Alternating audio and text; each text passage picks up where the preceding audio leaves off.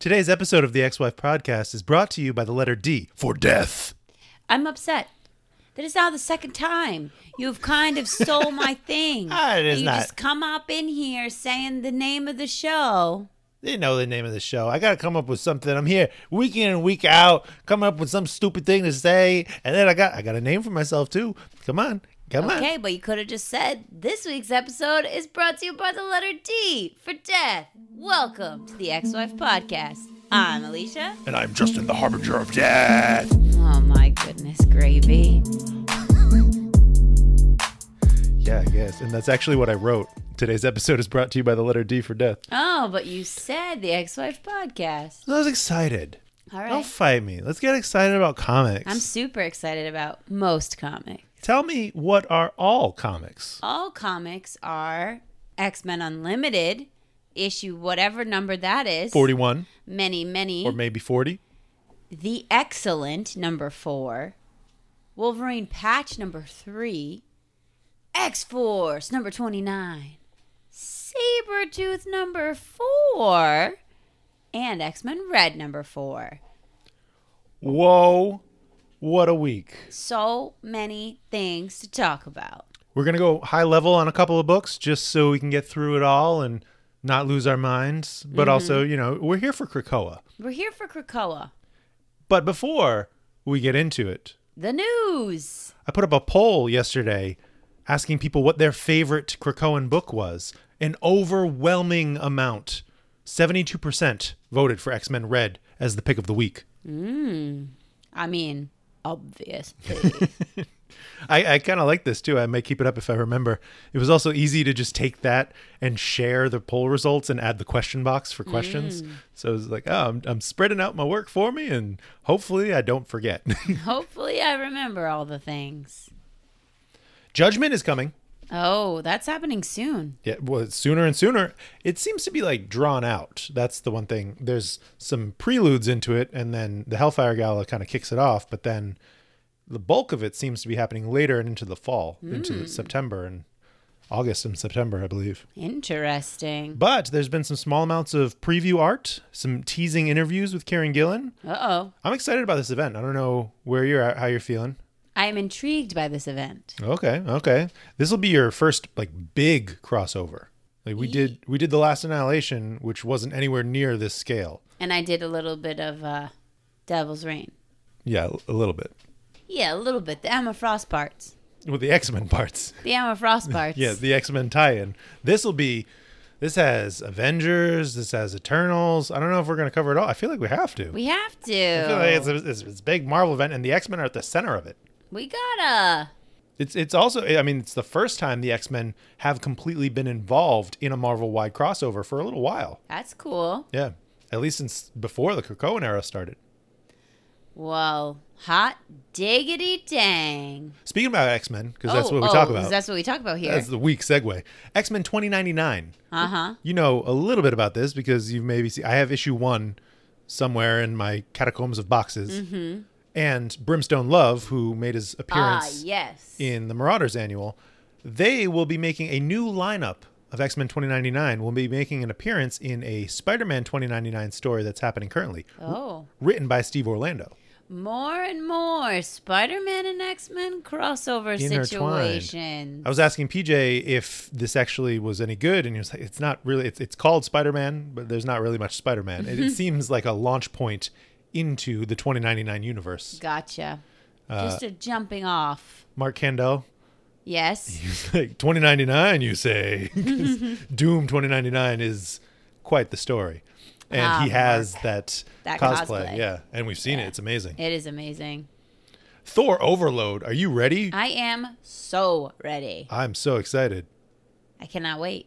Well, it's coming out the 8th, I believe, The 8th? Next Thursday. Holy smokes. Chris, I was talking to Chris at the comic shop, and he is a diehard. I will only see it in IMAX guy. Oh. And as we're talking about it, I was like, yeah, I'm not that picky, but I could be because I don't know. The, his main reason: Okay, tell me no me. kids, no screaming kids anywhere.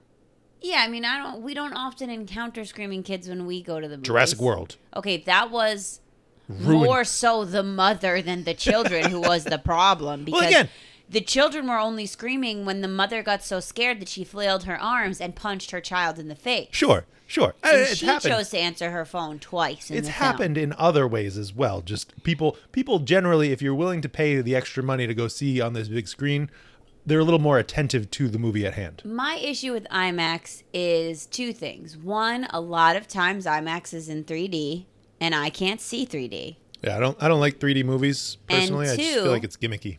And two, the screen is so big that I just feel like it's cool because you get the like feeling that you're being immer- immersed in it, Mm-hmm. but also like I can't see that you can't see the whole. I feel like I don't see the whole screen. Yeah. So two counterpoints, and then we'll move on. Okay. I don't want to see a 3D movie. I just want to see a big and, and sound enveloping movie. Mm-hmm. Back row center. All right. Maybe I could be swayed, but Just laying the groundwork. we'll see. Let's talk. Where are we going first? Are we going unlimited or are we Oh, We're going, going unlimited first. All right. We always start with unlimited. We're not changing it up now. A little reunion? Yeah, it was an interesting issue. Very different. You know, we're going on a very different route. We have sometimes the X Men Unlimited comics are super invested in the world of Krakoa, and other times it's just like, hey, we're gonna go to this escape room in our Jubilee's LARP birthday. costumes, and people are mean. I mean, more than, that's- more than mean. Yeah. yeah. That's pretty much the gist of the issue. Sure, sure. I mean, I, as a fan of the Generation X team, Mm-hmm. am excited to see them together. Yes, it was. It was a fun time. It was a fun little reunion, and, but like And also, Jubilee had the most character development slash action to speak of in the Krakoan era almost. I- I, I, will say that there was like one or two issues of Excalibur where she had some good points. Yes. Well, I learned something because Yes. I didn't know Shogo was adopted. Yeah. So that's one. And two, if Husk was my friend, I would have problems with her. Why? Because if I asked everybody to come to my birthday in full cosplay and they, some, one of my friends showed up in a t shirt with a 20 sided die on it, I'd be like, that's not a cosplay. What are you doing? Go home and change. I mean, it's at least adjacent. Skin just has a hat. He has a polo and a hat. He's doing better than Husk. All right. adjacent. It's a T-shirt. There's not even a, a a Dungeons and Dragons character that wears a die that you could pretend that you are being. Right, but it's like a spiritual connection. You know, it's more. Is but she hey- cosplaying as the twenty-sided die? Is that what? Yes. If she said that, then I would let it pass. All right. But she didn't. But shout she out was to- just like, I don't want to be embarrassed. Shout out to Synch though. He actually showed up in costume. Synch went all in, baby. Good to see Monet too. Yeah, and she didn't really show up in a cosplay, but she did sort of save all their lives. So you know, there's Right. that. She was never coming to the the LARP puzzle room. I love an escape room though. I was like, I want to know more about the escape room. I've never done one. You've never done one? Who who have you done one with without me? I've done one. Who of my friends who with- of my friends want to do escape rooms? I don't know, but I've done escape rooms twice with dance friends. Right. I think everybody should want to do an escape room. It's real fun. Yeah. You don't make that noise because you haven't tried it. Don't knock it till you try it, sir. Monet does have the cape at the end. She At borrows the from end, Jubilee. yeah, she- she she's- joins in. She's giving it a go. Writer and artist Jason Loo, letters Joe Sabino. This is Josabino. Let's talk the X-Cellent. All right, let's talk about it. Evil on the cover. Oh, this guy. Let's just talk about big thoughts. Like overall, what was your reaction to this? Because Uh, I'm disappointed in Mirror Girl. I mean, that's a general theme going on. You know, she's at first I was like, "Oh, yeah, she's getting some agency back and she's just she's trying to be with this other person who's maybe not going to be absolutely terrible, but no, she's really working for Zeitgeist to get some information on him." Yeah, that wasn't cool. I thought, you know, clearly relationships and how they affect a team, you know, romantic relationships and how they affect a team was was an overarching theme Yeah. in this issue. I was highly confused about this with the scene in the cemetery. So Katie's mom looks 100% exactly, yes. like her Yes. no differentiation. so that- I was like, what is happening right now? Right, especially seeing the pages side by side. Yeah. um I Fluff, mean- Fluff is weird, but also interesting, and I, I, you know, I like his motivations. yeah, he he he's like, "Hey, yeah, I'm a dude. I'm a cool dude and like I'm going to address the fact that I just messed up and used heteronormative language to you, but first I'm going to save you and I'm not really going to address it to your face, but I'll address it to the team later when they call you she when you really should be called they." It's an interesting like Like he's almost there He's for almost there. gender representation, But he's but trying really yeah. hard. And that's you know that's what you Yeah. all you can ask for You some gotta- people you is gotta meet them where try. they are. Every issue has gotten more and more interesting. I think I, I don't know if that's just I'm I'm getting invested in the story because I was not excited to read this. No. I feel like that's just me projecting mentally because I've enjoyed each issue more and more. But I didn't even read this until this afternoon. I feel like the thing about it is it's starting to have stakes now. Right. Where we know that like there's some pages missing. Doctor Strange is worried about what might happen, but you know, there's too many pages in the book for him to know exactly what's missing. And so we're kind of finding out what Zeitgeist is up to, but also not really. Right. But can we also talk about his little teleporter friend just dropping Yeah. Fluff off in the middle of the sky? Yes. I just love the reasons why he likes Billy. Zeitgeist likes Billy on the team. Like you have loose morals and you're easily manipulated, so you're perfect for us. You're perfect for me, is really, really what he's saying. But yeah, I don't. Obviously, we don't trust him. and uh, we don't know what's going to happen to Fluff. And we don't know what secret Splat. secret business Zeitgeist is up to. But maybe we'll find out next week when issue five comes out. Already? Already. Oh, man. So you don't have any any time to forget if you actually enjoyed this issue. You can just move on to, to the next one. Yeah. I think it's also the challenge just because we talk so intimately about Krakoa and the Mm-hmm. goings on on Krakoa, and this feels entirely and completely separated. It feels like it could live in a whole nother universe. and it basically is, and that that's what X-Statix was, if I am knowing correctly, because I, I have I still have not read it. I'm sorry. I'm sorry. I failed you all. I said I would try. I tried, and I got distracted by other things. You did great, babe. Let's uh, give this a ceremonious page turn noise so we can get to the title page to read our creative team. So here you go, the X-Cellent. New blood, new world.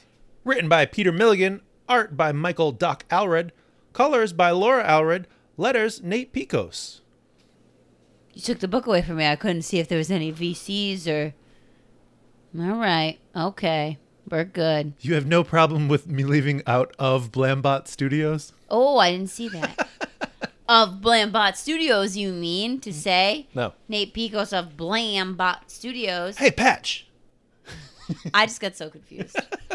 We are dog sitting for a dog named Patch, and we are about to talk about Wolverine Patch. Wolverine patch.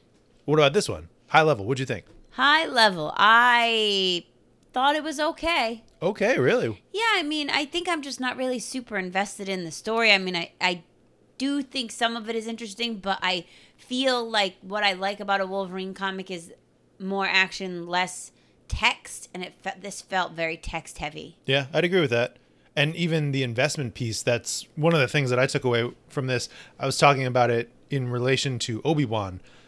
I keep the Krakoan stories in my mind mm. week to week, primarily because of multiple readings, the episodes that we do, social media posts, and just talking to people about it. So those stories are actively in my mind. In the same way that when we watched Obi Wan, I didn't drop any of those details, any of that build from episodes five to 6 And Andy felt like there was a loss of momentum from five to six Ah. right and so i just i feel like because of that this hasn't been living in my mind but at the same time it's easy to engage with and and fun to read that i just jump right in and at the end of the day does this connect to anything else? It's just a, a fun classic wolverine story. And i love the pages the the big splash pages and then that one split screen page with all the different Yes. elements of his past. I do think it was interesting that they pointed out on the title page that this adventure takes place prior to Wolverine 1998 issue number 31, which,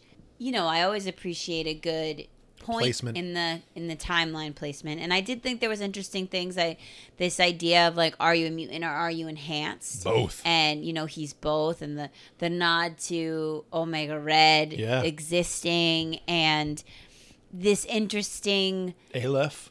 Inner workings of like what is Nick Fury doing slash what are the Russians doing and and The how is that thing. affecting the people of Madripoor. So I do think it's an interesting story. I think just in the grand scheme of things, it's it's just another story to me. It doesn't um Well, it's it's because not like life changing, you know. sure, it's not connected and it's more head work than you want to do. Yes, but I do love the art. And I do too. Oh yeah, the, the energy of the art. Yeah. And the characterization of Wolverine. And these new characters are really interesting too. yes, And just this layer of Russian super soldier development. Yes, yes. And, you know, finding out that this child is a product of these other two who had been experimented on and then And and, that she had they- they, have excuse me and that they have gene like abilities and that's interesting that they connected with Jean Yeah. inside Yeah, the fact that Jean Grey kind of appears and just the way that time works on the mm-hmm. ethereal plane. Yeah. That was really cool. But also a big concept. Yes. And maybe we'll find out more in the next issue. I mean, was there anything in particular that really stuck out to you as interesting or that you want to talk about in this one? It was just the raging anger and fighting of Wolverine. Also, the X Lives of Wolverine kind of connection hmm. where this interesting mental power that allows you to see the different points in time and ways that he's lived and it could do Aleph could do wonders for Wolverine's mentality. Yeah. You know, and and just how that impacts a character like Logan's psychologically. Well, I also wonder, like, what happens in Wolverine 1998, issue number 31? That's what they want you to wonder. Do you know? Not off the top of my head, no. What do you mean? You don't have all comics memorized? No. This is an outrage. But I mean, I wonder the fact that they pointed that out makes me feel like that is something that would be interesting to go back and see. Do the events of this story somehow show themselves in that issue? Killing Zone Ooh. from 1990. Archie, Tyger Tiger, Prince Baran, General Coy, they're all there. Oh. Well, now I'm going to read this. Aha! We got him. Let's do another ceremonial page turn noise in our And get that creative, team. Okay, Wolverine patches, page turn noise. Written by Larry Hama, pencils by Andrea Di Vito, inks by Labine Underwood, colorist Sebastian Cheng, letters Clayton Cowles. Oh, I'm sorry. Do you mean VC's Clayton Cowles? No. No, he's not listed as VCs, or no, you just don't like I to say don't mean it. On to Krakoa. On to the juicy, juicy books. I really enjoyed all three of them. I'm, I'm going to say that flat out. I, I know X Force gets some flack here and there. It was the lowest on our poll, not by mm-hmm. a, a wide margin in comparison to Sabretooth, I will say that. I mean, Beast wasn't in it, and that was okay by me. Beast wasn't in it, and Domino and Sage had standout moments. Yes. And I like this cover a lot. Oh, yeah. Crazy Cerebrax Krakoa is. I feel like this text on the front, the Kr- Krakoa, the island that kills like a man, is that a throwback to. Giant Size X Men. Yes. The island that walks like a man. Look at me go. Yeah, I love the action energy and and just the combination between Krakoa and Cerebrax. Mm-hmm. For sure. Terrifying. And an interesting little twist for the X Force logo to be highlighted in Kid Omega's telekinetic uh, aura, let's say, since so much of this issue is related to him. Him and his spirit. All right, here we go. Page turn noise. The Omega creeping on everyone on the island. Is he worse than Xavier in this moment as he admits Oh. to reading everyone's mind? He became too big for his britches, in Sure, my sure, sure. personal opinion. Yeah. You are not emotionally impacted by the end of this book Nope. at all. Not at all. And I just, you know, maybe there's something to be said about what telepathy does for a person's psychology mm-hmm. and how they see themselves above and over other people. Well, I do think it is an interesting, like, if we're going to break it down, I do think it's interesting.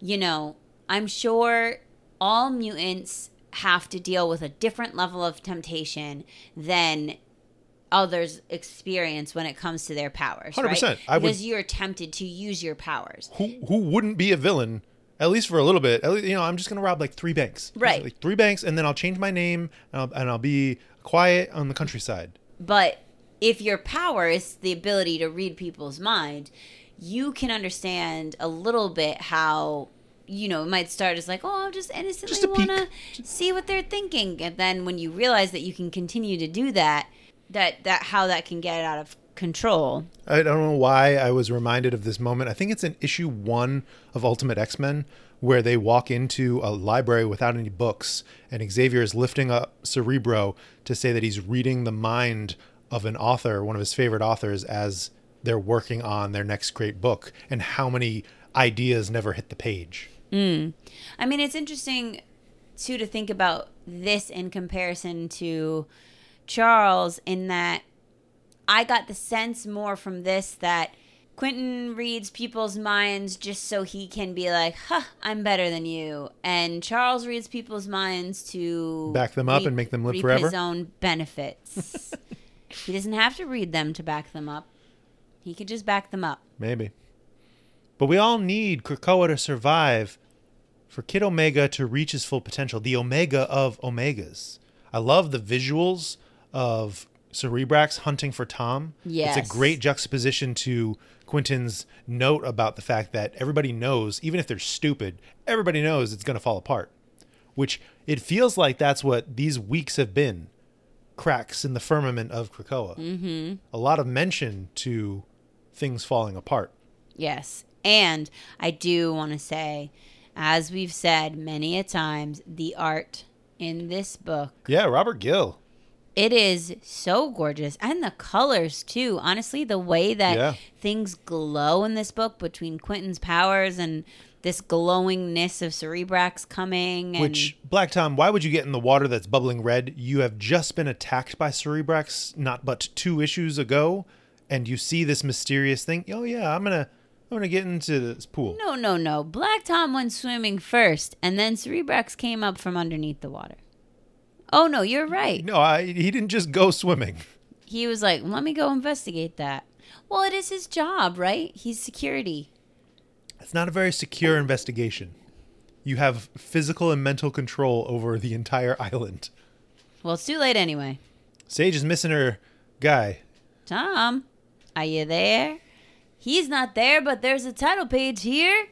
Monster Island. The Hungry Mind, written by Benjamin Percy, art by Robert Gill, colors by Guru EFX, letters Joe Caramagna. VC's Joe Caramagna. Domino Domino. with a Wolverine recap. He's all messed up. And Sage is not cool with that. No, um, you you telling me that we have the biggest emergency ever, and you you benched my murder guy? Eek. I mean, Wolverine is is you don't often see Wolverine in a state of like I can't go I on. can't go on and he's like I don't understand this thing ate Polaris it gobbled her right up it twisted my insides completely I'm out Yeah, and that for me was shocking for Wolverine to be like I'm gonna sit this one out I need just time a little bit. You know, I I still haven't really slept off lives and deaths. Mm-hmm. I like Domino on this team more and more. I love Domino I think she's great. I, I feel like I say that for both her and Sage. This issue delivers on some of that, but more, please. mm-hmm. yeah let's keep it going She had a great arc in the beginning, but the main focus has really been on Beast and Wolverine, who are the main characters according to Percy, but I see him finding more balance within the team, which is great. And especially there seems to be more and more dissent against Beast and his control. yeah let's go take him down But before that, Cerebrax hungry. this transitive property of uh oh, well, if I'm hungry and I eat you and you are Krakoa, then I am Krakoa. transitive property of uh oh. A equals B, B equals C, A equals C. I used to be a math major. I love math. I know, I know. I, I still don't understand the eat your brain and consume your powers in a technology robot, but mm-hmm. Orchis is about to recruit another new member. That would potentially make them unstoppable, especially if they could harness and replicate it. Oh no, that would be just terrible. That would be just terrible. Another new friendship is forming. Sage and Omega Red. Oh, yeah. I'm into this. I'm I into this like, come on, dude. I'll give you a second chance. You give me a second chance. Let's just be friends. Beast isn't here. Right. No, I mean, it gives a natural arc to his redemption. And it's not just, oh, yeah, he wants to be good now. No, he is finding, or at least Krakoa is finding, there's a, there's a place for everyone. And especially if you're not treating them like pawns. He's been Wolverine's X Force understudy, and now send me in. I'm ready to murder. I just love that like begrudging like you called me here, so I'm here. I'm doing the thing. Just like tell me what to do and let's not talk about it. Right. Let's just do this weird mind game comlink thing that I hate, which is likely set up with all the members. That's how they can all just speak out and she's there. And I do like the way that, you know, cuz we're we're getting into the data page of their conversation. You know, I do like the way that she's saying you can decide to turn it off. You can decide that you don't want me there, but I'm there if you need me. And I think that obviously, maybe not obviously, but I think that that goes a lot deeper than just the comms. I Sure. think that she's really acknowledging, hey, I know that I was part of a group that did some wrong to you, and we we want to make amends for that, and we want you to understand that like you are part of Krakoa now, and we're here for you when you're ready to Yeah, it's it's building a part of that. building a foundation of trust, and it, it's not necessarily them trying to rehabilitate him, but to refocus. To Mm-hmm. say, hey, you, you like to murder people like crazy. We love that here. We are the murder team. Just do that for us. Mm, which brings up a really interesting connection to the Sabretooth comic. Sure. Yeah. Right. Right. Because would he be on X Force if you didn't mess up? No, we'll get there. We'll get we'll there. get there. Little Omega rescue of Wolverine. Even though Wolverine's like, yeah, I'm done. He's also like, oh God, am I though? I still have to be active in this fight in Yeah. some way. I'm I'm one of the main characters of the book, and I have my own book, so obviously I gotta at least struggle to be here. mm-hmm. Domino, at least she's holding her own. She's not Oh, getting yeah. engulfed by this Cerebrax This is a- business. This is a great fight page. yes. And just the comparisons between Cerebrax and Krakoa, talking about Cerebrax motivation, a black hole of our creation, absorbing power as it kills people, and the potential comparison to Krakoa and this conversion of people to its cause, this bringing of energy in and making it of itself. Yeah, I really love the way that Ben Percy has done this a few times where he'll, you know, say, have the voiceover be Sure. from one character's perspective saying something, but then he'll instruct that the art says the same thing with a different character, Right. which I think is really cool. Yeah. And and just the art stands out on its own. Robert Gill's work, the kinetic energy of it all, I just love it. I love this grumpy wisdom from Wolverine. Pride is just a good looking version of stupid. Love it. Connects back to Quentin's initial statements about everyone else being stupid. Yeah, I've always thought that their mentor mentee kind of relationship was really interesting. Oh, there's something about him that's interesting. It's just that he's becoming too much of a jerk. Sure, I mean, you have that power though. I feel like that's that's the conversation we were having is is what does that power do to you? Yeah, well- your idea of self. here we go. I'm gonna say it. Jean Grey is an Omega level mutant, and she's she's not all hoity-toity. I'm the best there is. Sometimes, but you know, you're right. But she's also kind of been nerfed. Her is it about power levels and stubborn masculinity? Is that what- Maybe. what, comes of it, or you know, the fact that is Jean learning from the faults and failures of Charles, and is Kid Omega not really giving himself that opportunity to do that, or he just sees himself as this all-powerful guy and Maybe. Maybe. it's interesting the arc that he's gone on, the soul search, even in collaboration, even in connection to Phoebe and what that's meant to him. This whole story, the last couple of arcs, has been really focused on on building him up, connecting us to him, the number of deaths that he's gone through, the changes that he's gone through, the Yeah. love story. Yeah. And I do love the, oh, look at me, I'm amazing. And then they say, oh, look, a hole in your argument. Yeah. Always about that wordplay. Speaking of Phoebe and the cuckoos, there's a party at the Wild Hunt. And that's why we're completely ignoring Jean's recommendation Yeah. to fearfully get the heck out of here.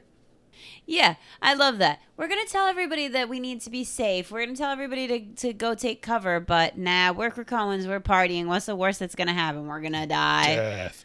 What does that even mean, right? That's exactly Nothing. what Wolverine was talking about in the beginning of the Krakoan era. Right? I mean, that's Everyone's what getting soft. that's what everybody's talking about now as they should because it's just kind of been simmering in the background. But now it's being brought to the forefront. Blonde China asked, "Why are the cuckoos all in black with the one white? Previously, it had been the other way around." Ah, well, this is how we now differentiate now that they are the White Queen, Yeah. who is the leader of the group for that day. You have that on memorization. I oh, knew I that. know what's up. I knew that part, but I did have to go and double check that they did have black They on did. four and white on one, and now Yes. it's reversed. So Yes. the white one is in charge for the day, and it seems like Phoebe is, and that's upsetting everyone else as they talk about Jean. I I that. do. I do also love that they are now going to use the word Quentin to replace the word vomit. Does that still hold true at the end of this issue? Well, we don't know. I'm growing. I, I don't love Quentin, but I'm growing to hate the cuckoos.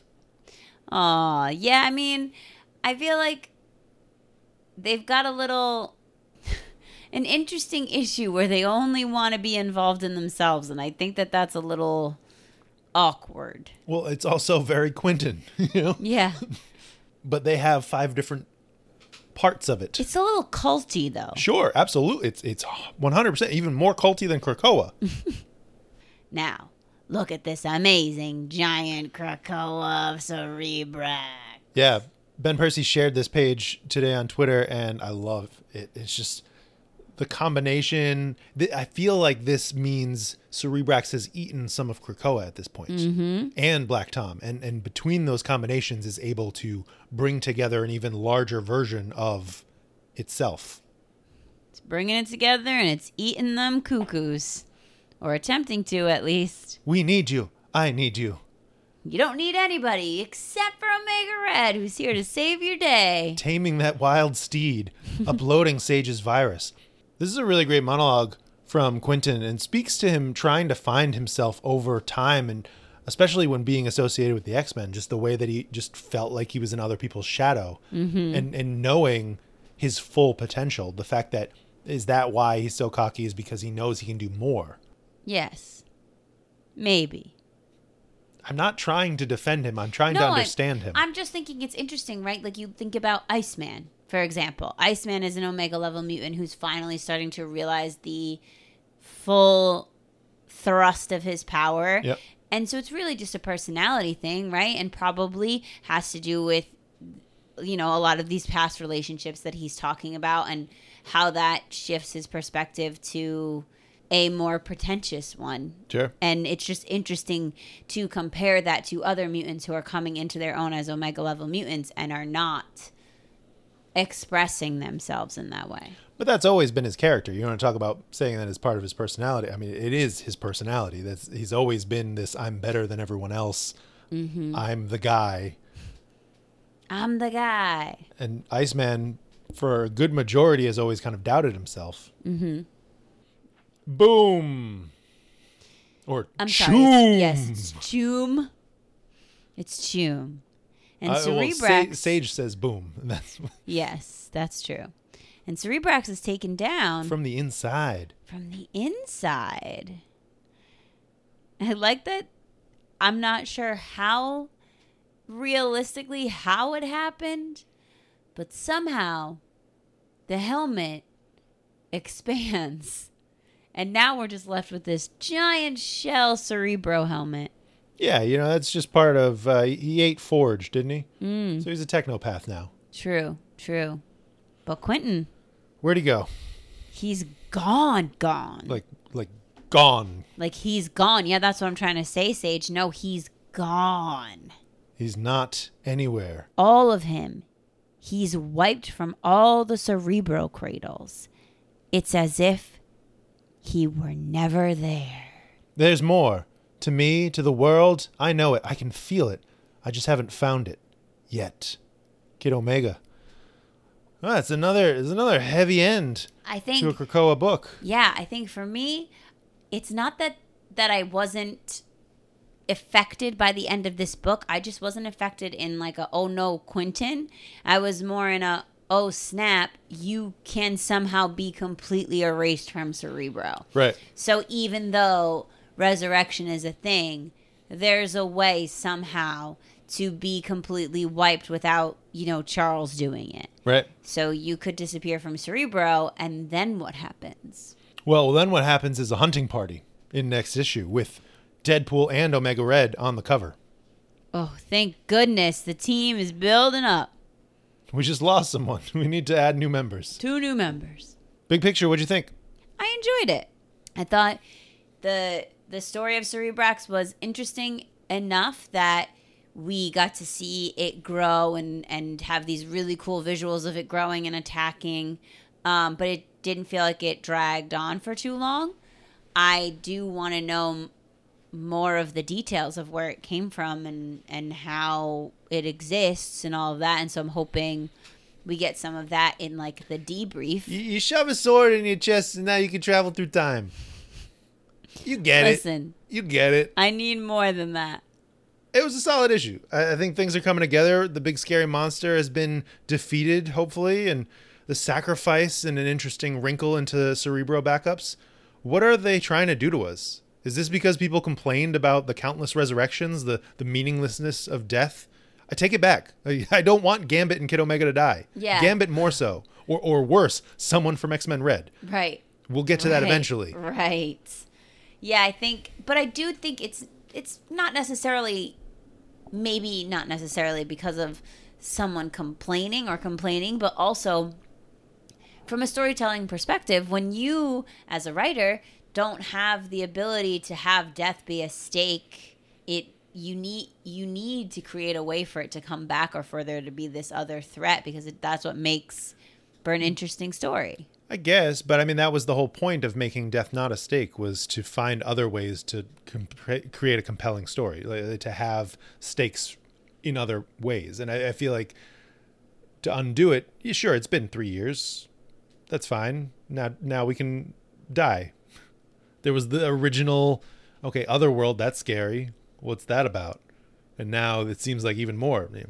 Well, I think it also plays into the overarching conflict that's coming in Judgment Day, right? Like that's the whole reason why the Eternals are upset is because mutants have basically broken their biggest rule. Like they've they've won up to the their destiny. They they shouldn't be able to not die. So That's just the greedy Celestials being jerks. BMCG2 says, wait, is Kid Omega gone, gone? I mean, it seems like it, but I would also say, not to get too far into other issues that we're going to talk about, but Magneto brings up the place that Wanda created and that anyone can be resurrected from there as long as they want to be. That's true. So maybe he'll be back. And to resurrect yourself is a pretty Omega thing to do. Ask Legion. That's true. And also, I feel like we don't yet know the, the depths of Cerebrax. So maybe he's erased from the Cerebro unit, but maybe he's somewhere in the Cerebrax network. Hmm, maybe if that wasn't just destroyed. Well, we don't know what happened. That's true. I mean, just we're an explosion. we're basically answering A.M. Friedrich's question about how do we see Quentin coming back. I, I really like the the waiting room Mm-hmm. idea.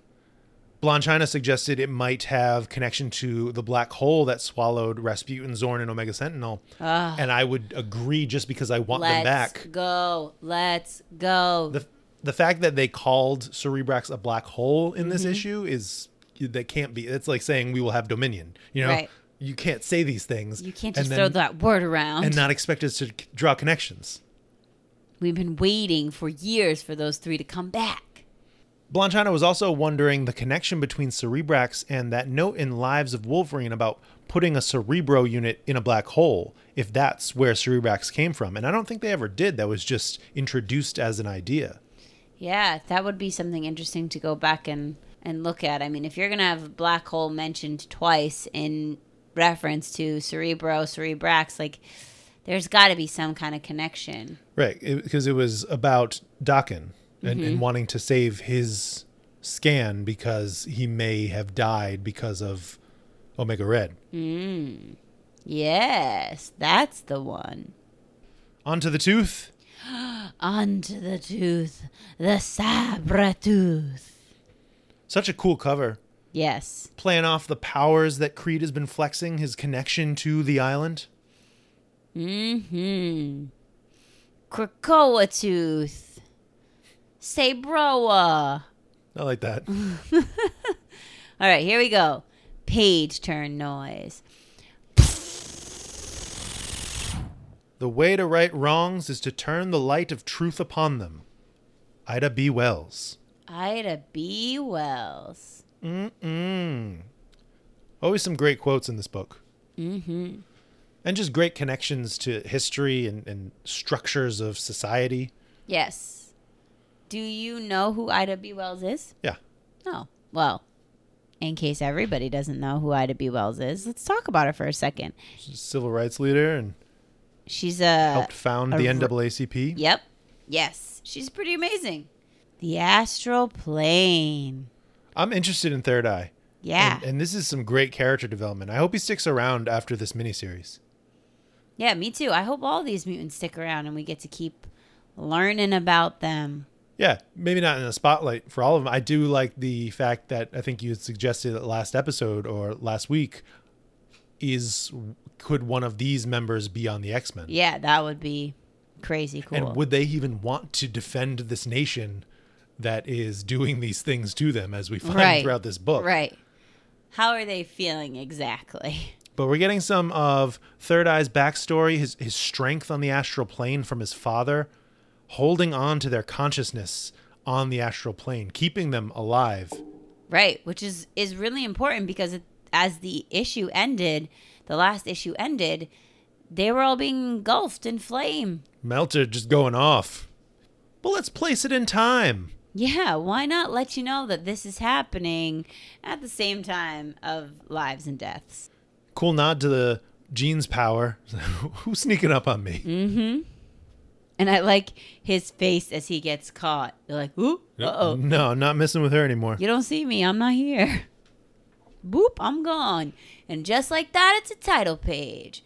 The Devil's Playground. There and back again. Written by Victor LaValle, art by Leonard Kirk, inks by Craig Yeung, colors by Rain Beredo, letters by Cory Petit. VC's Cory Petit. Hey, let's catch up with Bling and Shark Girl. Just hope and belief. Keep on searching because I saw them. I I do like this. I do like this sort of gossipy Yeah, whisper campaign. whispers, catching fire, if you will, Sure. moment of no, I saw them, and then and then this other conversation. No, I believe you if you saw them. and I wonder if these duos will combine, will connect in some way and, and share what they've seen. It has to be the next step. Yeah, people be talking about mysterious elemental versions of their friends just appearing on the island. And they're talking about the strange changes they've gone through in their lives being crucified and being turned into a baby. it is an interesting moment too because you think about a lot of these characters you know like when we went uh when we were on the gray malkin lane trial of the blob you know we we talked a lot about everything that he had been through up until this point to where he is now and how he is a very changed individual Yeah. you know like now he sits behind a bar and listens to people's woes and, And- most of his continuity he was not a great guy Sure, yeah. Well, I think that that started to turn with was it Age of X Men? Yeah, and then now you're seeing him be that that person for people to believe in skin and to to even to know there's a change and a, an uncertainty in the island, a potential power vacuum. I do think it's interesting, and I don't know if I if I like it or if I feel like it's a little much.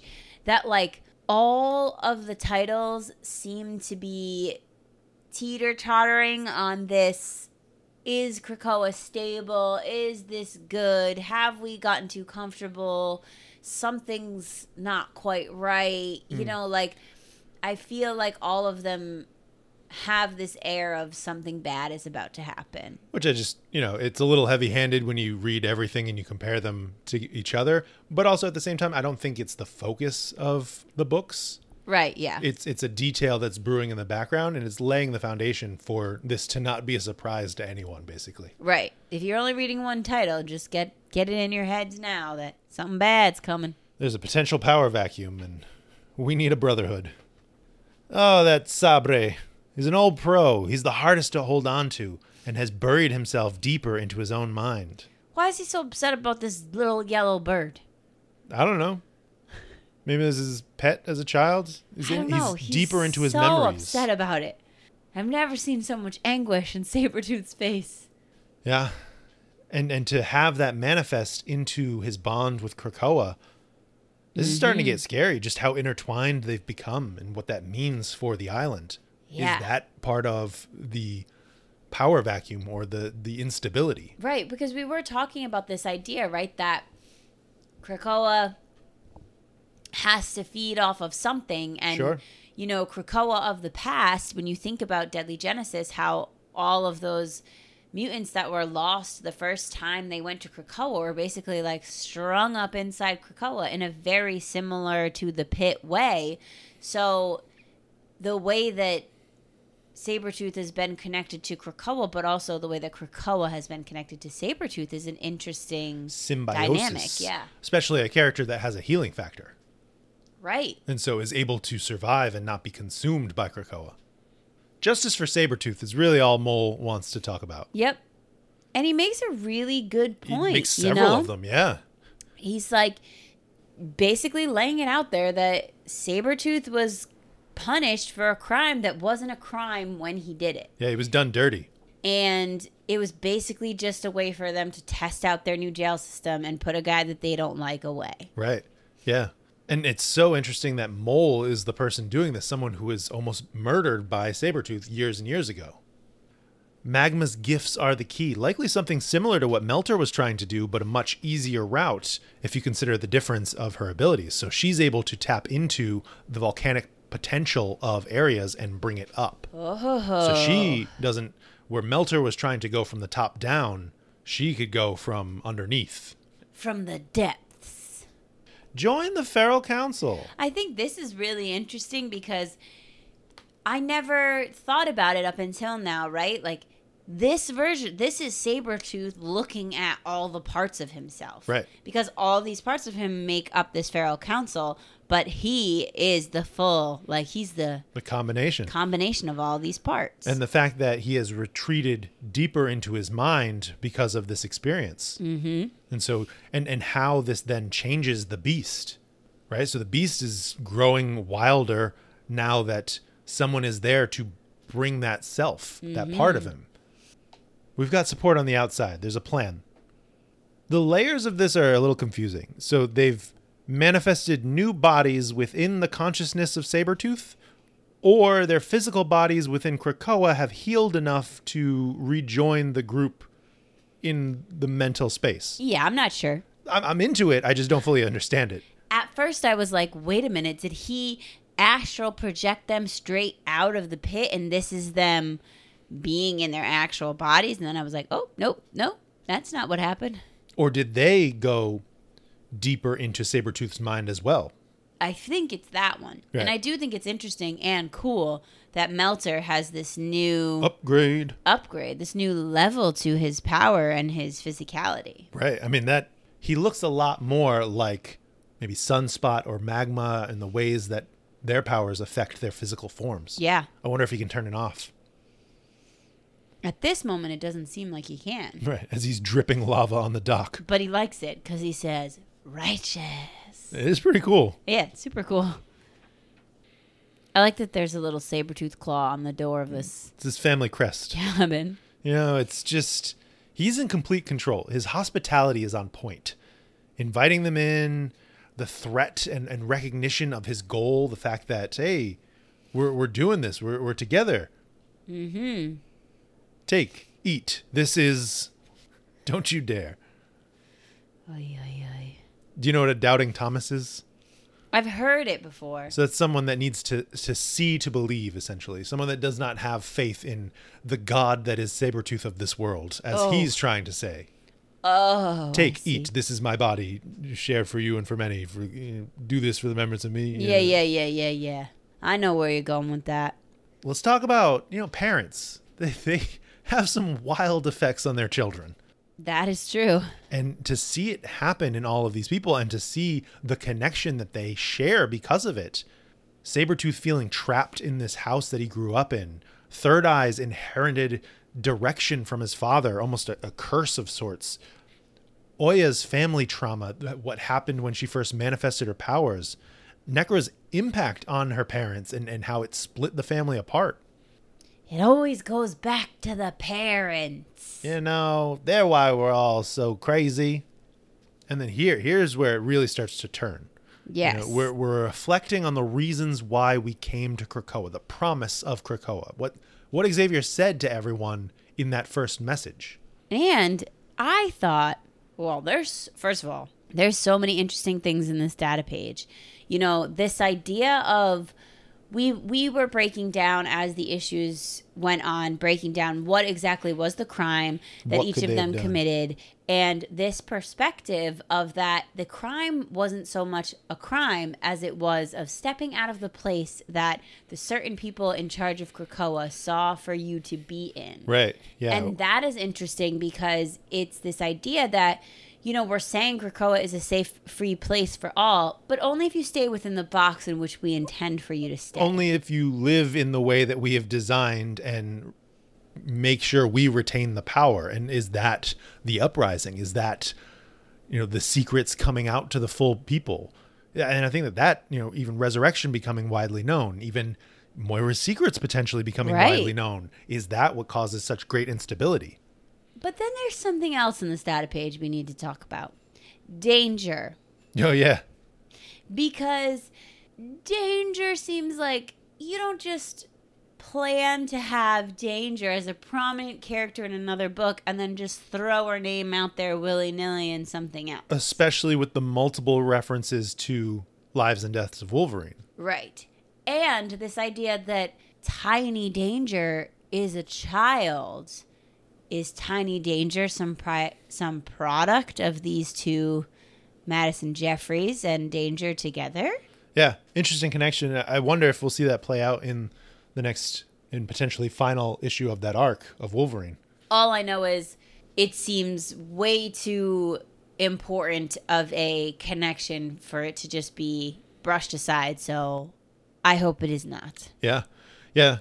I mean, I do want to point out on the the last page before the response from the council and how they're saying it's just the same as humans. They're forcing their power. They're forcing the structures of the society that they've built. How the rules don't work for everyone. They just primarily work for those in charge, those who have power. Oh God. Which it just layers on another metaphor for American society. It's just a little too relevant for my taste right now. Sure. Well, you know what'll make you happy and forget all about it, at least for a moment, is Doug and Warlock briefcase. Ah, Warlock briefcase. You should have stood up for us back then. You didn't agree with it and you stayed silent, which again is another thing. You know, silence is violence. This idea of just being a bystander as someone else is going through something that is unjust. Yeah, I mean, regardless of whether or not you are enjoying the story of Sabretooth, the messages in this book are so important. Yeah, they're so deep. They're so important. It's it really makes you take a look, you know, take a step back and look at what's happening here to Sabretooth and how that's reflecting what is happening in the world and what your role is in it, right? Like as an individual, who are you in this book and how does that make you feel? Yeah. Are you a Doug? Are you a Sabretooth? Are you a member of the council? The Feral Council? yeah, which council are you a member of? I don't know. It's just really interesting. And I think the writer is doing a really good job of presenting those views and, and those arguments and but not being aggressive or forceful with it. No, it's basically presenting the information and letting you have interpretations, letting you make those connections Yes. between society at large and what's happening in Krakoa. Yes. And nothing is cuter than a briefcase with eyeballs. Yes. But people are talking. The word is spreading, and they're going to keep on digging for the truth, digging into the bowels of Krakoa. And on that note, Let's continue with the God metaphor. and just Dougie Doug Dugs, you let him out. Yeah. Um, that is intense. He, that is a wah wah wee wah moment. he is risen. He just he just came right out of the ground, and Krakoa's just looking with his little. Hmm. I'm Krakoa. I'm gonna watch you come out of the earth. Yeah, I mean, I'm cool with this. we have a deeper. I have a deeper connection with Sabretooth than I've had with Doug or Solem. Oh man, I don't know what this is gonna mean for the future and the final issue. Right? We only have one more. One more, Arise, Arise. which also comes next week. Oh, whoa. Look at that. Look at that intensely crazed look on Sabretooth's face in that preview image. Oh yeah, He's like giddily enraged. yeah. Big picture. What'd you think? I really like this story a lot. yeah, I think it's really interesting and I think it's also really important because it's a it it poses some viewpoints that I think a lot of people feel about Krakoa and the council and the liberties that they take. And so it's nice to have a story that's really focusing on how the workings of Krakoa are affecting the the mutants who maybe are not quote unquote as important to what the overarching Krakoan storyline is, Right. right? Like The this isn't about people. yeah, this isn't about Orchis. This isn't about uh, Moira. This isn't about any of that. This is about the mutants that live day to day on Krakoa Yeah. and how the war that mutants are always at, right? That idea is affecting these people who are just trying to live their lives. yeah. Who aren't really allowed to because they don't know the full truth. If maybe Right. they knew what's coming, they would understand why they needed to do these things or why the council is acting in this way. But they're not. And it's just a really interesting kind of glance at, oh, you know, you we're presenting to you all that Krakoa is this really wonderful, magical place, but the people who are living there and maybe are not always feeling that way. Sure. Yeah, I thought this delivered on a lot of the fronts from the previous issue. I feel like this is my favorite of the 4 mm-hmm. because it just takes everything and combines it. The psychology of the punishment of Sabretooth, the expansion of character information for everyone else in the pit, the shift in perspective on who the bad guy is in this story Yeah. right? It, it just, I really enjoyed it. It's a much deeper comic than most others in what it's saying about power and who makes the rules. Yeah, it just gets better and better with every issue. I'm really excited. I am both excited and saddened by the idea that there is just one more issue because I'm ready for, you know, the culmination of the story, but I am starting to really enjoy the the characters and and the storyline and it's then it's going to be over. Which I am still, I will remind you, Victor LaValle, this is the last of this arc, but oh, right, is, there's 3. there's three stories that he will write, three, Always forget that. which not necessarily connected through character lineup or theme, but to have that same writer return, Mm-hmm. knowing how much we're enjoying the way that they're building this story is really exciting. Yes. Yes. The Pikachu starting us off wondering who will Creed hunt down first. Charles Xavier. Yeah, I know he's he's gunning to kill Charles Xavier. I don't know if that's the Charles. first person that he's going to kill because there's going to be people in his way, and he's just going to go. I mean, I, I may have seen some preview art that came out today You may have seen something to know. with just bodies littered the floor, Ooh. and he runs into uh, uh, some some ladies, Some ladies. some murder ladies. Some murder ladies. Ooh, I love murder ladies. Warlion Comics is calling out the injustices for Third Eye. Some people decided to not be careful while having sex, and Third Eye is the one who got punished. He basically was like an abstinence campaign. You know, he, he wanted people to, if, if you're not going to take care of the baby, just wear a condom. Mm-hmm. And why is Third Eye the one who gets punished because he advocated for responsibility? He, he basically pointed out, hey, we don't need more Graydon Creeds, so stop doing that. Yeah. What? I don't fully understand what it was that he was in the in the data page. I didn't fully understand what Third Eye did wrong. Like I didn't So Third Eye violated the make more mutants rule because he was telling people if you can't take care of a child, don't make mutants. So he was basically saying abstain from either having sex or wear a con- basically have responsible sex mm-hmm. and stop filling up the bower with unattended children. And for that, he was thrown in the pit. ridiculous. Right. You know, it's just it calls attention to all five of them and how they should not be there. They should not be being punished. All six of them, honestly, if we're thinking about Sabretooth. Make another shirt. Third Eye was right. Are you all right? No. What's wrong? because it's basically it's basically like exactly what's happening right now. It's it's it's not about making mutants to take care of mutants. It's about making mutants so that you can become the most prevalent thing. And that's exactly what's happening right now. That's exactly what this whole thing is about. And it makes me think about the comic in a different way.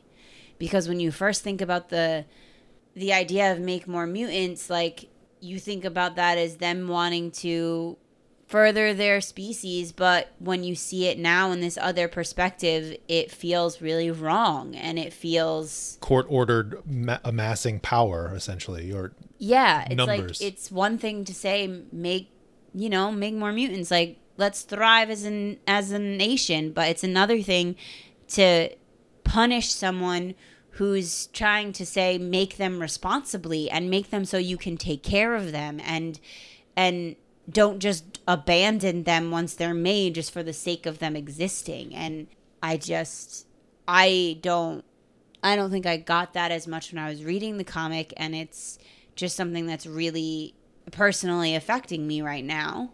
It's just it's just interesting to see it in that way in this instance what else do people have to say Let's take a shift. Blonde China is wondering if Krakoa is feeding off of those in the pit. Part of his need of power for the greater good, you know, is that a, a sacrifice to justify? We were talking about it earlier. Michael Blonde China is is wondering if is he thinking like those villains who think that they're the heroes? Mm. It's interesting. I mean, it is. You know, we we've talked about that before. This idea that like, does anybody really need to be in the pit, or does the council know that Krakoa needs more than they're getting from this like surface level Tiny. skimming that they're doing? but at the same point, there are so many mutants that they're that Krakoa is skimming off of. Seems like they wouldn't need this direct source of of power or energy, but maybe Krakoa does need that, and maybe that's why the pit Well- exists, and maybe that's why they find excuses to put people in there. I don't know that that's why the pit exists. I feel like the pit exists because it's a poorly thought out criminal justice system. Mm-hmm. And there might be some unintentional benefit to Krakoa to have these mutants trapped in them in the same way that they have had historically with other mutants, right? So I, I don't think that they, the council, thought, okay, we're gonna we're gonna create this punishment for people that will also grow the island's strength and power. Mm-hmm. But maybe Krakoa is still siphoning off. I think them. so. Yeah, I think that that's definitely happening. I would, I would think he would be as well. Blanchina also made that connection that we were talking about between Jeffries and Danger and name their child Minimal Risk, which was like, Oh, let's go! yeah.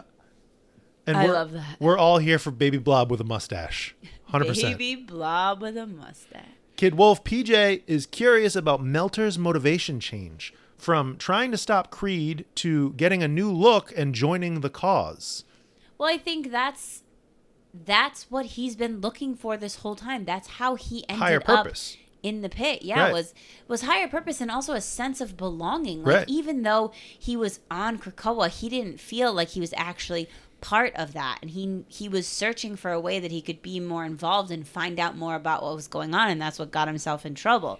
So now he's done this thing that has caused a problem, but instead of people running away from him or leaving him to suffer with this problem that he's created, these other mutants have banded together and they essentially, like Third Eye essentially saved him. And then now he's leveled up. And so he's like seeing himself in a new light. He has this new perspective of how he fits into Krakoa. Hmm, hmm. Yeah. Well, especially you read the original motivation being one of wanting to work with the council. He he just wanted to be a part of something more. Right. I think he saw that his goals were not right initially. That no, he doesn't want to be a part of that council because that council isn't working for the best of the people. They're working on a different plan. They're working against a different challenge. On to X Men Red, our final issue, our highest rated issue, our, our talk of the week. Yes. Let's talk about that cover.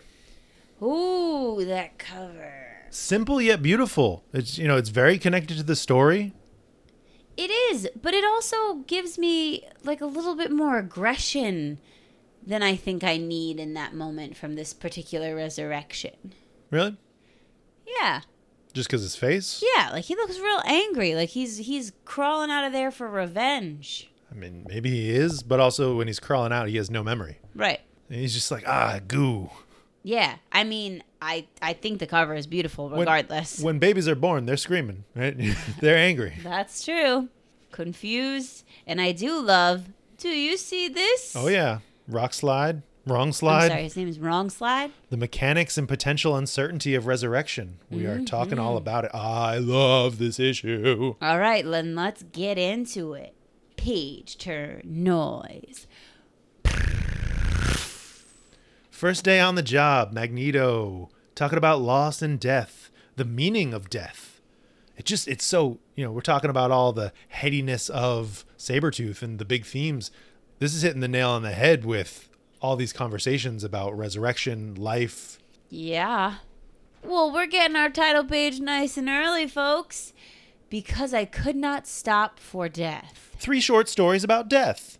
Written by Al Ewing and also to point out these art credits are actually off in the printed copy. Three artists have stepped in for Stefano Caselli, who is actually credited in the printed Oh. copy. But the three artists on this issue are Juan Cabal, who is the series artist for Black Panther and likely mm. is the one who does the Storm and T'Challa pages, Excellent. Andres Genolet, and Michael St. Maria. Oh. Colors wow. by Federico Blee and letters and production by Ariana Maher. VC's Ariana Maher. Onto the best data page. Oh. The Great Ring and the Risk of Death. Just so many different elements of the ways of life and how each society sees it. Hmm. What Krakoan culture means for the Great Ring and how we've asked these questions before. We're not afraid of a life that ends.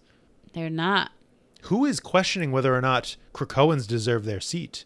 Especially Storm, who has not died and has fought countless times to protect her spot in the Broken Land. Well, I do think there's a little bit of a understandable feeling of the people who are on this council going, okay, now two of us are Krakoans. Sure, they're getting usurped, And- right? Yeah, and they're like, what's going on here exactly? And and the larger question of if they were to die and then come back, Right. How does because, that work? Because they say straight up in this data page, if you die, you lose your seat. right? But you could fight back for it, Right. which is okay. Is that legal or Yeah. It's did you do you get to watch the fight before you go back in? Well, it doesn't matter. yeah, right. Because we solved the problem at the end of the issue. Ooh. Isca. I do love this, you know, moment where what is the eyeball's name? Aura. Right, where Aura says, "If Roberto saying a few words is really what ruined everything, he like I don't think that really had anything to do with Magneto winning. Like, calm down, Isca, no crime. And if it did, then you might be the problem and not Roberto Right, saying that. right. Which I mean, that was a lot of question around the last issue is how does this work? How do Isca's powers work? Because they're still not cleanly defined. Right. The limits to them. And as we discussed, I think Magneto was planning on crushing Tarn's skull with his helmet, regardless, Regardless. of what Roberto said. He came in with that plan. Resurrection, the number of times we're talking about the meaning of death, not just in this issue, but this week and last, and just the conversations about. Mm, that's what that I'm bigger saying. theory. It's it's it's making its way into all the titles. Which I, I don't think that's a bad thing. You know, No, that not that's at the all. big that's the big focal point. I mean, I did think it was weird that Jean was working in the Arbor Magna, but we do get some reasoning for that later on. mm-hmm. Back to the Great Ring. This little floating cerebro ball is quite funny to me. I love it. I, think it's so silly. so cute. Lotus Logos with the question that's on everyone's mind what happens when some on the council are challenged in the circle? Can Isca actually be defeated in battle? Right. Could she lose a battle in the circle because she's always destined to win? Well, I think that's kind of her whole thing. And also, how is it okay for her to be holding a seat? Right, right, right, right. Just gotten like saving seats for people. I don't think that's allowed over Nope. here, Isca. But also, yes, let's have them come back, please, because I don't want I don't want Arakko to go there Right. But Storm's not here because there's urgent business, elsewhere. which ties into Marauders, which is interesting. Potentially spoils Marauders too. and confirmation that she's in fact dead. On that next data page, we hear who's at this meeting, our Shi'ar diplomatic meeting, an even larger council with bigger priorities. Orbis Stellaris, the one to watch, Mm-hmm. the person that wanted Xandra dead in the first place, or at least was working for someone that wanted her dead. Which is why they're not really interested in this idea of resurrecting her. Why bother going through that whole process when she's already dead? Right. But these tensions, this has been a great story between T'Challa and Storm. I'm glad that I've been reading Black Panther because there's even more development of their relationship and how confusing it is there for them and just as they try to navigate this, but this woven point of gentle and the secret sleeper agents and Ooh, when she was like, "Oh, I'm sorry, Gentle didn't tell you," I was Right. like, "Ooh, burn, get it, Storm." you sleeper agents didn't tell you the seeds for some underlying allegiance to Krakoa. We had questioned how is Gentle on the potential vote to be on the X-Men mm. if he is a traitor. Well, he did not trade out entirely. right. Playing games with each other continuously. Hey, Xandra's dead. Confirmation of where we ended the last issue of Marauders. I gotta say, like, so as we get further in the issue, it makes me go back and look at this panel of like when I first read this, right? You read like the people's reactions, right? What? Nova just looks down. No, I had not heard. But then you go back and you reread this as Storm already knows, and now it's like she's like, no, No, no, uh, what? No, No. no, Nuh-uh. which She is did? quite funny to me. A wave of psionic energy. We have to avoid intergalactic war by shoring up our allies before this whole thing goes public because it's going to be a big war. And I wonder if this is part of the grander destruction that Destiny sees, even beyond Judgment Day. honestly where my brain went when i was reading these pages was like it's a good thing that vulcan is not around right now because i feel like if he found out she was dead he would be like yeah that's my spot then Yeah. it's mine give it to me Uh, The fact that T'Challa is the one that suggests resurrection from the mutants, can Krakoa bring her back? I think is great, especially after the conversation that they just had. mm-hmm We got our death debrief. Xavier's resting after a long day, which I love this seed retrospectively at the end. yes And you need to talk to Aurora because she doesn't know about the exchange between you and Isca and what happened. Seems like he also doesn't have the knowledge of that conversation. he's like yeah the last backup i had was before all this went down so what happened to me it's such an interesting development in we'll call him wrong slide now before we find out why Mm. but the way that he's been spending his time and how the five feel about him it's just so interesting it's just so I- cool I've been really interested in him because he's kind of been like in the, In the background. background, and I've been interested to see where what's going on inside his head. So I Right. really enjoyed getting to dive into that. And I feel like that's been a back burner m- And the only time we've really seen it, we saw him in X Factor after he immediately got resurrected. Mm-hmm. We saw him recently in Legion of X because people were spray painting graffiti on him. Yep. But this is the the most that he's had in terms of actual development. Hey, surprise, surprise! Orbis objects. What do you mean reversing one death? No, she stays dead. I wanted her dead, or at least I was hired to kill her. Interesting that the Kin Crimson got to her 1st mm-hmm. and, and if there are any further connections. Right. Or did they? Right. I, I do love the interconnectedness of the books. You know, Yeah. we're talking about themes, but there's also details that connect from one to the other along the full tapestry of books in the Krakoan era. Yeah. And it's sprinkled in just enough that it's like, okay, in this book, we're giving you this information that this happened. But so if you're not reading Marauders, now you know. But if you are reading Marauders, like for me, this made me get really excited because it made me feel like Marauders was more relevant and more important than it has been feeling. Like it's been feeling very separated. Sure. And so I was like, ooh, okay, we're back in it. Back in the big story. It's it's funny. Someone pointed out online about how how is Kate at the council meetings? She can't Yeah. go through gates. She's in space. And then Curls brought up the point on the timeline at the back. Marauders was supposed to come out before this issue. Oh. So is this spoiling the reveal that will then take place in Marauders? Oh, interesting. I mean, even though we talked about it in the last issue and you were unsure if that blow killed her, I felt pretty confident that a laser through your torso takes you down. If I don't see you die, you didn't die. So I don't know. We can't just have an immortal dictator, which is a great point, especially if it's kept secret that she was resurrected. Think about the effect that that would have that Krakoa brought back Xandra. She died. That would create the same unrest that they're trying to avoid.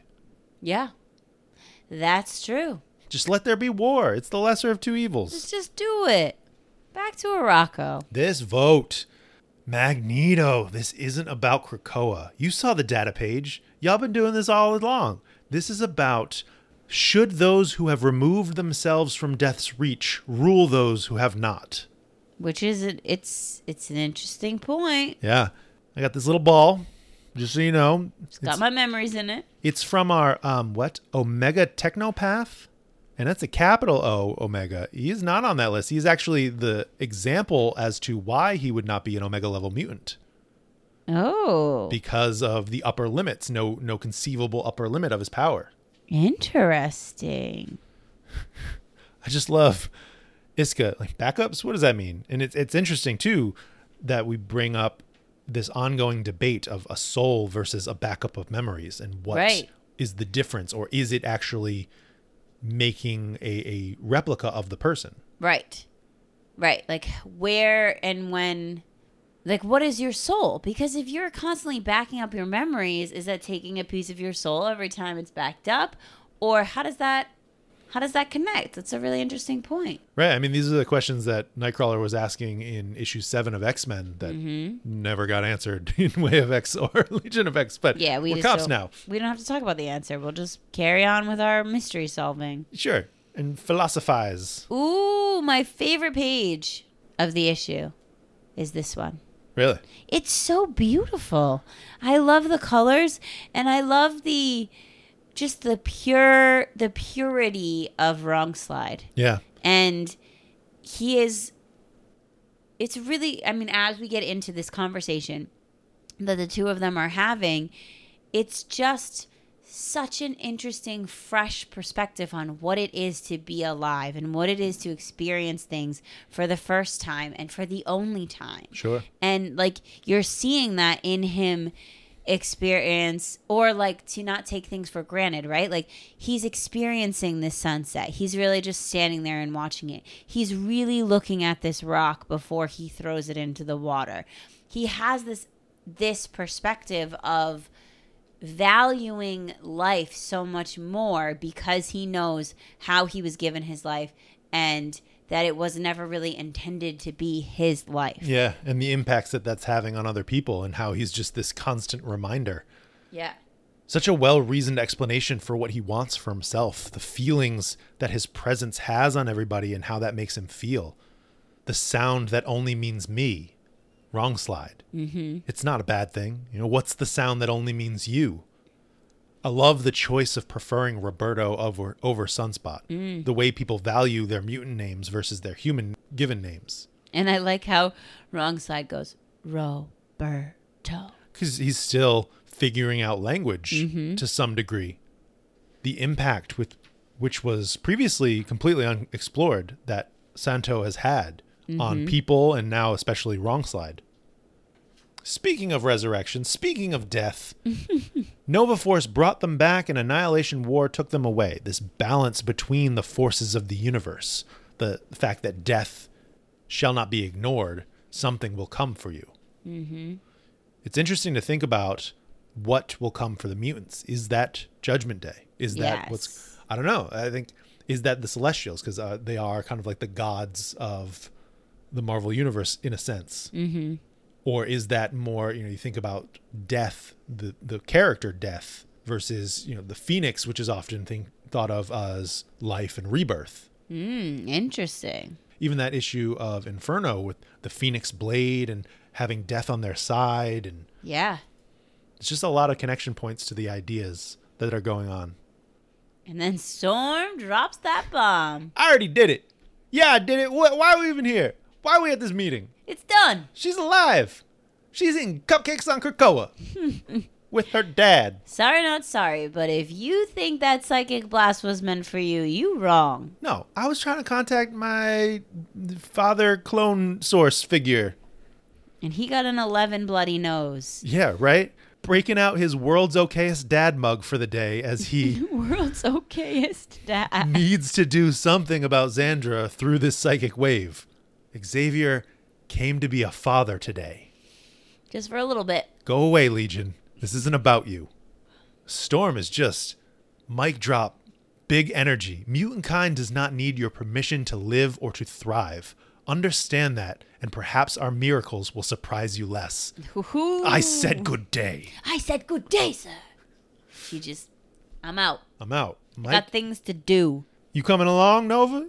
You trying to back up You want to see what's up on Krakoa? on Arakko? Oh, that's right. the diplomatic zone a focal point potentially for what's to come. Which is interesting because, you know, Storm's inviting Nova, Roberto's inviting Wrong Slide. Everybody's going to Morocco. I mean, that is this grand meeting place for the governments of the galaxies, right? That's that's the intention of the diplomatic ring, the mm-hmm. diplomatic zone. I just feel like it's more that this is setting up more than Judgment Day. Mm-hmm. Especially this point, this what's to come at the Great Ring. So let's go on vacation on Morocco. I love. I why do I love Wrong Slide's little face so much? It's- yes, it's, life. it's very different from Rockslide's face. Mm. just visually and i don't think that that's only this artist because i remember in x factor when he was originally resurrected he looked different. Yeah, he's a whole new being now. and it's such an interesting perspective. I love this book so much. It- it's big thinking philosophy that the krakoan era has played with here and there but this is actually asking questions of the world that's built around them. Santo's lesson that death can be denied postponed gamed but not avoided. Eventually it comes for everyone. That's life. It's just so happy. Yeah. Yeah, yes that's, that's, life. life. That's It's- what I'm saying. you get it i don't want your backups back up with that trash Jiminy crickets. Magneto. Oh, at the moment. Neither do I. and neither does Storm. Just so you know, we're erased. We're on the same page in this. I represent both of us at this meeting. no Isca. What would I become with endless time? I fear it, Isca. I fear it. I do not fear a life that ends. Those eyes. Those eyes give me X Men number one from 1963 vibes. Okay, but here's something I gotta say. The other day when we were doing our Patreon episode, and I was trying to do like some little on the sly research that didn't really pan out, I asked you what season of the council Sinister was on. Winter. And you said winter. I fear winter. And Magneto fears winter. And he was on the autumn co- uh, branch of the council, was he not? I believe so. Yes. So, what do you know, Magneto? A war is coming. It's crazy. Let's close it out with Wrong Slide's retirement plan. This circle of life. It's so beautiful. I love that. I I I actually love him saying, "When I'm ready to die, I'm just going to go to other worlds so that it can be Someone else. a real, you know, I can die and then another version of this being can exist." Yeah. It's just really nice. Hey, do you want to go to Arakko? Have you ever been there? You guys want to go hang out there? You think this pond is cool. You think skipping rocks is cool. You should check out space. Space. Space is dope. And another really beautiful page at the end. I really s- like the art for this story, especially. Yeah. especially. And I think it does a really great job. So I'd imagine that each artist does each story, Right. right? So these three different stories about death, one artist is taking Each story. each story, which I just feel like it gives it its own character, but at the same time, they don't distract from each other. Right. I, I'm not like, oh my God, what's going on with this art? right. War. Oh, goodness. That's a Judgment Day cover. Is that the cable one? Yep. Which is confusing because this technically already happened to Cable. Sure. And maybe we find out the reasons why. And and Maybe that's- where those little robot dudes came from. Sure. Yeah. Yeah. Yeah. Is that the war that's going to break out with, Mm. with Brand and Yeah, Brand, you weren't in this issue, so what have you been up to this week, you conniving little butt face? planning my next move? Big picture. What'd you think? I love it. I love X Men Red. I Uh, love it. Everybody does. It's so good, and and it makes me every time. Never release X Men Red and Immortal X Men in the same week because I don't know what I would do. I don't What know which happen? cover I would put first in the post because Ooh. every time I read the other book, I'm like, no, this is the best book. I actually want them to do that because I want to kind of see your brain explode No. and have to choose which one gets the number one spot. Uh, honestly, this came up last night in my improv class. Stefan called me out. You can't have multiple favorites. You can only just have one favorite. Favorite. Favorite. What is your favorite pastime? I'm like, well, I like doing a lot of things. Yeah, but which one is the best? Reading comics. I I don't think I could say I loved it anymore. I, I said it so many times throughout, and it's just so freaking good. The thematic structure of it, the fact that we had no fighting in this superhero comic, and yet so much happened, so much good story happened. No fighting, but plenty of sass. Sure. The philosophical debates, the big questions, maybe not being answered, but at least finding some progress. The connections between this and other books. It, This mm. feels like it's connected in a way that before it never did. Yeah, it's starting to like really weave everything together. I loved it so much. I, I missed Stefano Caselli's art, but this team was solid. Yeah, I, I liked it a lot. and and just the fact that the regular artist on Black Panther did the pages of him and, and Storm just means they're deepening that connection between the creative teams and that Black Panther is intentionally in concert with what's happening with X-Men. Spider-Man is intentionally in concert with what's happening in X-Men. Avengers and Eternals are intentionally, you get it. Yeah, I get it. But it's just cool that that's expanding further. I've said it months ago that what the X Men are doing is where the Marvel Universe is going, mm-hmm. or at least that theme, this idea of collecting worlds and power, and like, Doom's getting a planet. You know, he Yeah. obviously he's getting his own planet. He obviously needs one. Probably he, he got his own island. You know, Yeah. Step one, phase one. Emerald Comics reviews with the chant of the summer, all caps, more X Men Red, please. Let's get it. BMCG2 wants all the comics to come out as quickly as X-Men Red. Yeah, we that had- would be great. Yeah, I mean that's that's one of the things that I love about Krakoa is that I, I feel like I have new issues of the story every week, especially if it's going to be this connected. Mm-hmm. It's just like, oh, I, I don't need to worry about. But this was amazing to have such a quick follow up after such an amazing issue. Yes. LV Duart wonders if the Krakoans are making an enemy out of Isca. What if Brand were to use that to her benefit? What if that's her next play? Hmm, I don't think Isca would like the fact that Isca got so was so aware and got so upset at the way that Roberto even tried to manipulate her, I think she would see Brand coming from a mile away and she would shoot that down. Sure, but I don't think that Brand is going to try to manipulate her. I think she's just trying to appeal to what Isca wants because what Isca wants is to go back to war, to go back to Amenth, to go back to Otherworld essentially. Right? They don't want to be in Earth Yeah. in in the soul system. And It's and to how to use just- that to I just feel I just don't see even though Brand would be appealing to what Isca wants, she'd still be puppeting her in some way and I just don't see Isca allowing anyone to coerce her decision making in any way. Sure, but in the same way that Brand tried to do it with Storm, it's going to blow up in her face. Right. Here for it. I would like to see it. And it feels like a next logical step. You know, the fact that Isca is showing her displeasure with how things are coming into their business and what's happening further. Blanchina wants to see a meetup with Isca, Mystique, and Destiny. Oh goodness. Yeah, absolutely. I don't know what that would look like, What are they talking about? just the death to everyone else. he also loves this Magneto and Storm energy to say YOLO and cement their position on the Great Ring.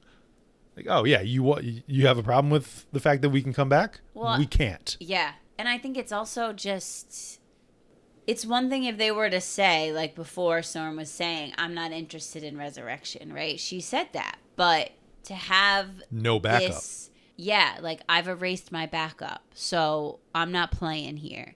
And even Magneto bringing up, you know, we have the waiting room. Like I'm just letting y'all know. There is a way that we could come back, but I'm telling you, we don't want to, so Yeah. we won't. Right. Yeah. Vaderino pointed out Storm and Magneto electing to stay out of the queue makes him nervous. That this will be a way to undo X Men Resurrection. That mutants simply choosing to leave the queue. It's it's on brand for these particular characters, but they're suspicious that Marvel will use this to return to the status quo. Well, I can see where that thought is coming from, but I also think it's a it's an interesting perspective of choice, right? Like resurrection should be a choice. If you want to be resurrected, you should be able to be resurrected. But if you get to a point where you would like to just die, Die, right? like if you, if you don't want to be immortal, you should be able to have that choice. We were immortal for what? Three months in Marvel time, and we're sick of it already. yeah, but it's been like years. In print time, yeah. No, because of the Hellfire Gala. Ah, it's fake. That's so fake. the Pikachu wants to know if Storm and Magneto will get a otherworld resurrection instead, since it's a kind of death, right? So would they come back different, or if someone tried to resurrect them, if the five tried to bring back Storm and Magneto after they've died, and they have no backup to give to them, could that Yeah. then give an, an amalgam of other people? Could that? And I think that's the the hiccup of I think what created Wrong Slide was that connection to all the other potentials. Right. Without the backup, there's nothing to put in the husk of. Right. Unless you put in, you know, you want to go back to X Men 7, people that have their wills to be resurrected in Magneto's body.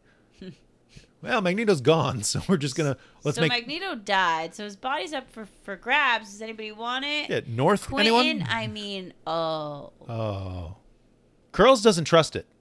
Should the Iraqi believe Magneto's word on the no more backups, which I love as a nod to no more mutants? Yes. But I, I think that's a fair point.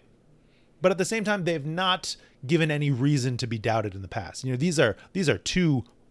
Well, Storm is still a leader of Krakoa, and and Storm's got a lot on her plate.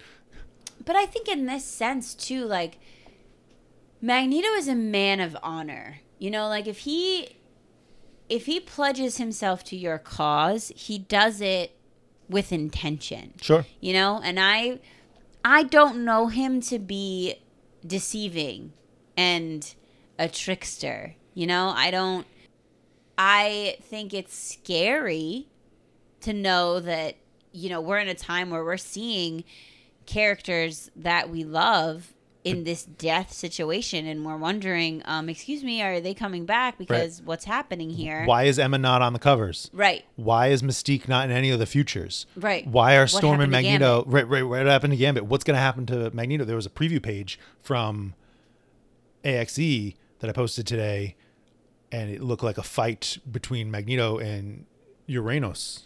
Yeah. So so that as a as a fan is scary because you don't know what that means for the future of the characters that we love. But from a character standpoint, I don't think Magneto would do something like that, make a statement like that, say something like that if it wasn't What he meant. genuine. Sure. Yeah, I agree. I think that especially to make that display move too with the little mini Cerebro. Mm-hmm. Let's talk about Storm and Black Panther, or or Storm and romance in general. Hot Claws wants to know our take on their now annulled marriage, hmm. Storm and T'Challa. I think it's hard. I think just obviously she did not agree with that, and we've seen that play out. The fact that he essentially erased what the history they had Yeah, I don't I guess I don't know too much about the the annulment. I mean, I know they were married and then they were not, but then there was still sort of like this wishy-washy secret romance between them. Right. So th- so he annulled their marriage, and I think that's been referenced in the Black Panther issue where they crossed over, and Storm was essentially heartbroken by this. The Right. fact that you you decided to say that it was not that was what you presumed as your duty as king or as emperor of the intergalactic empire, which is where he is now allegedly. Yeah, I mean, what I would say is it seems like maybe Storm was heartbroken by it before, but she's she's over it now. Yeah. She's had enough. She's like, not only did you do this, but then you made me think that, you I know, there was still you. hope for us and I could trust you, and then you went and put a spy in my midst. So Yeah. I'm all set. Hot Claus is also asking if Aurora and Nova were sharing a moment or if she's just building an alliance. I think she's just building an alliance. I did get a little of that, like Little head turn, little, oh, hey. what's happening here? I have stepped onto another plane of intergalactic awesomeness. but I think she's just playing The her political game. cards there. Yeah. Warlion Comics is liking this exploration of life and death philosophies from Al Ewing, connecting them to his previous work with Immortal Hulk and Valkyrie. Also, the connections between Vulcan and the Cancerverse, where he was trapped. It's a universe where Death died, Death the character, and the universe got messed up. He's feeling like MCU Thanos right now. Mm. But also, he's pointing out the differences between Charles's care for Xandra and not Legion, like the difference between his questionable relationship with Gabrielle and the merged clone creation that is Xandra. Don't resurrect Legion, but immediately resurrect Xandra. Right. Clear well, my day. he doesn't trust Legion, but he trusts Xandra. Yeah, and I think that that's just more his overall reactions to Legion over time and the instability of Legion, which is not David's fault. Yeah. True. Oh, Rem Springer had me laughing on my lunch break. If that is wrong slide, I don't want to be right slide. He's wonderful. Yes, he is wonderful. He really is. He reminds me of Colossus in a way, like early Colossus. This artist soul in the super strong body, this poetry of his philosophy. mm. I like that. The whole thing made Curls so sad and more sad to think about our boy Remy. It's the big topic of conversation, right? Death and the new rules that come with it. Yeah. Remy. Especially with, you know, Xandra's death being confirmed here, right. even though we didn't actually see her die. We just saw it was confirmed in my mind. I don't feel like You it was that, as much of a spoiler, but I respect the outrage because, you know, I've been outraged by spoiled things before. And last but not least, shout out to Mando Mutato, who loves hearing a relatively new fan in Alicia with her perspective and spot on observations. Hey, thank you. Great week. Great week. Full week. Long episode. Yeah. Big stuff happening. Yeah. we tried we tried to to make it quick with some of the comics, but you know, these last three there was just so much to unpack. I go back and forth of whether or not we should just cut some of the other issues from the coverage. You know, it, just because there's a mutant doesn't necessarily mean are we going to talk about the fifth issue of Spider-Man 2099? Am I going to pick that up because there's mutants in it? Okay, let's let's answer one question at a time. Are we going to talk about it? No. Maybe you'll mention like one thing in passing in the news. Are you going to pick it up? Yes, probably. Probably, but not next week because it's not coming out next week. So tell me what is coming out next week. It's a big week for me. It's a manageable week for us. All right, what do we got? The X-Cellent number 5 Mm-hmm. Sabretooth number five, Woohoo. Legion of X number three, Okay. and then for me, Spider Man number five, Black Panther number seven with Storm on the cover. Ooh, on the so cover. something to check out. And Strange Academy's coming back with number 18. Okay then. Well, until next time, old friend. Charles, you're kind of a terrible dad most of the time. And I erase myself. Sorry, bro.